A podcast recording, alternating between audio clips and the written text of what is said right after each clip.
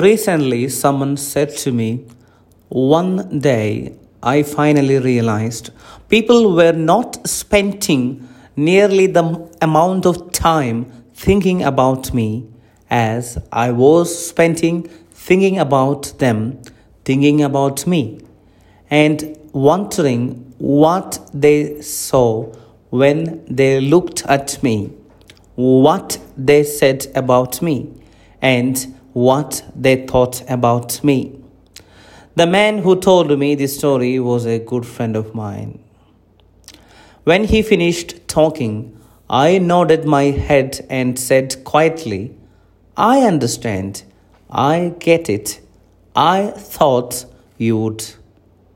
He said, What I understood was that even though he was telling this story about his life, he was talking about my life. I had become way over invested in being validated, approved of, and recognized by others. In the, in the language of today's gospel, I was investing in earthly treasures, and with every investment, I was unmaking myself and recreating myself in the image and likeness of all those others. I got what he was saying, and I will bet you you do too. Haven't there been times when you desperately wanted and worked hard for the recognition and approval of others?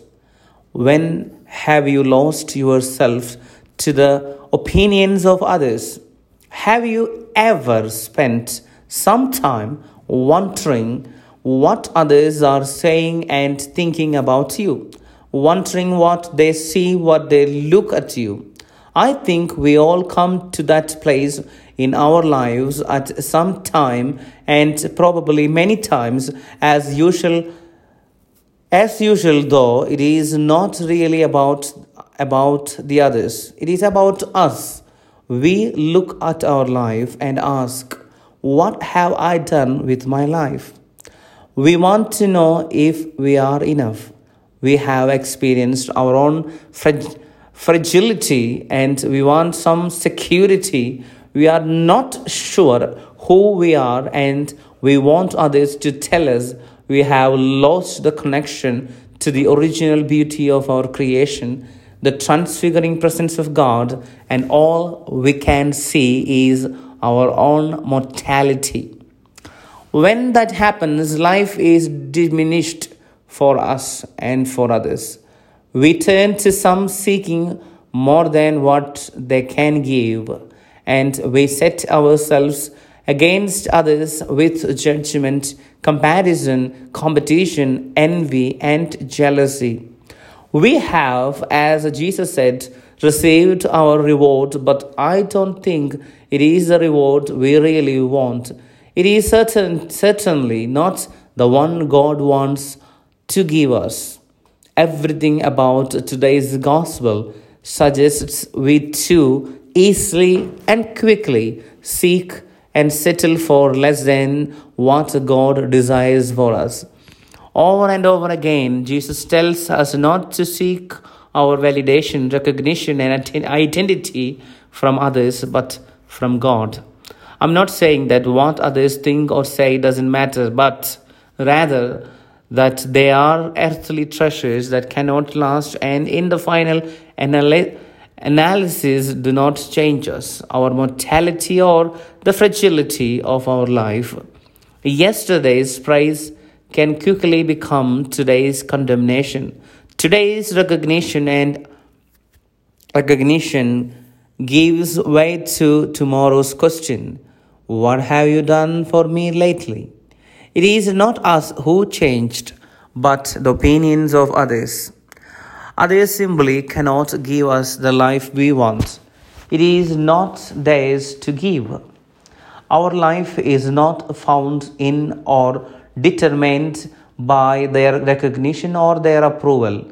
Ironically, it is found in the recognizing and accepting our own mortality, the very thing we seek to escape through the praise and praise approval and recognition of others.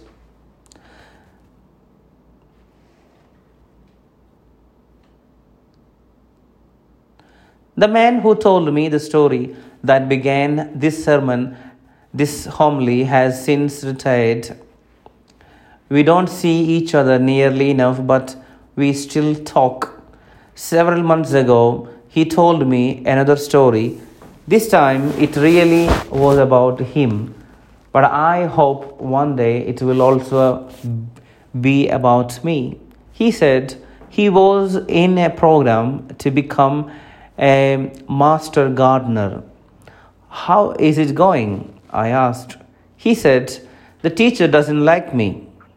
He said, I have a bad attitude. I'm not serious enough about the class. And he has disappointed with my participation. He went on to say, I told the teacher I thought he was mistaken about something.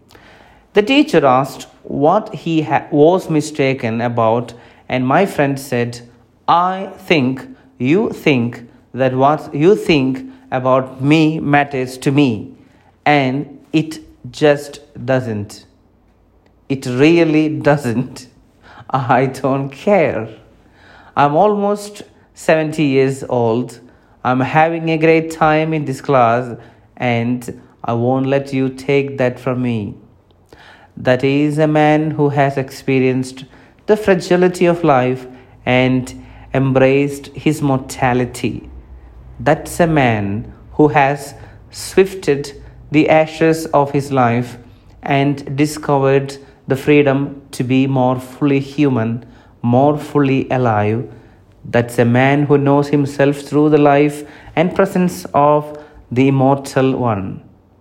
Remember that you are dust and to dust you shall return.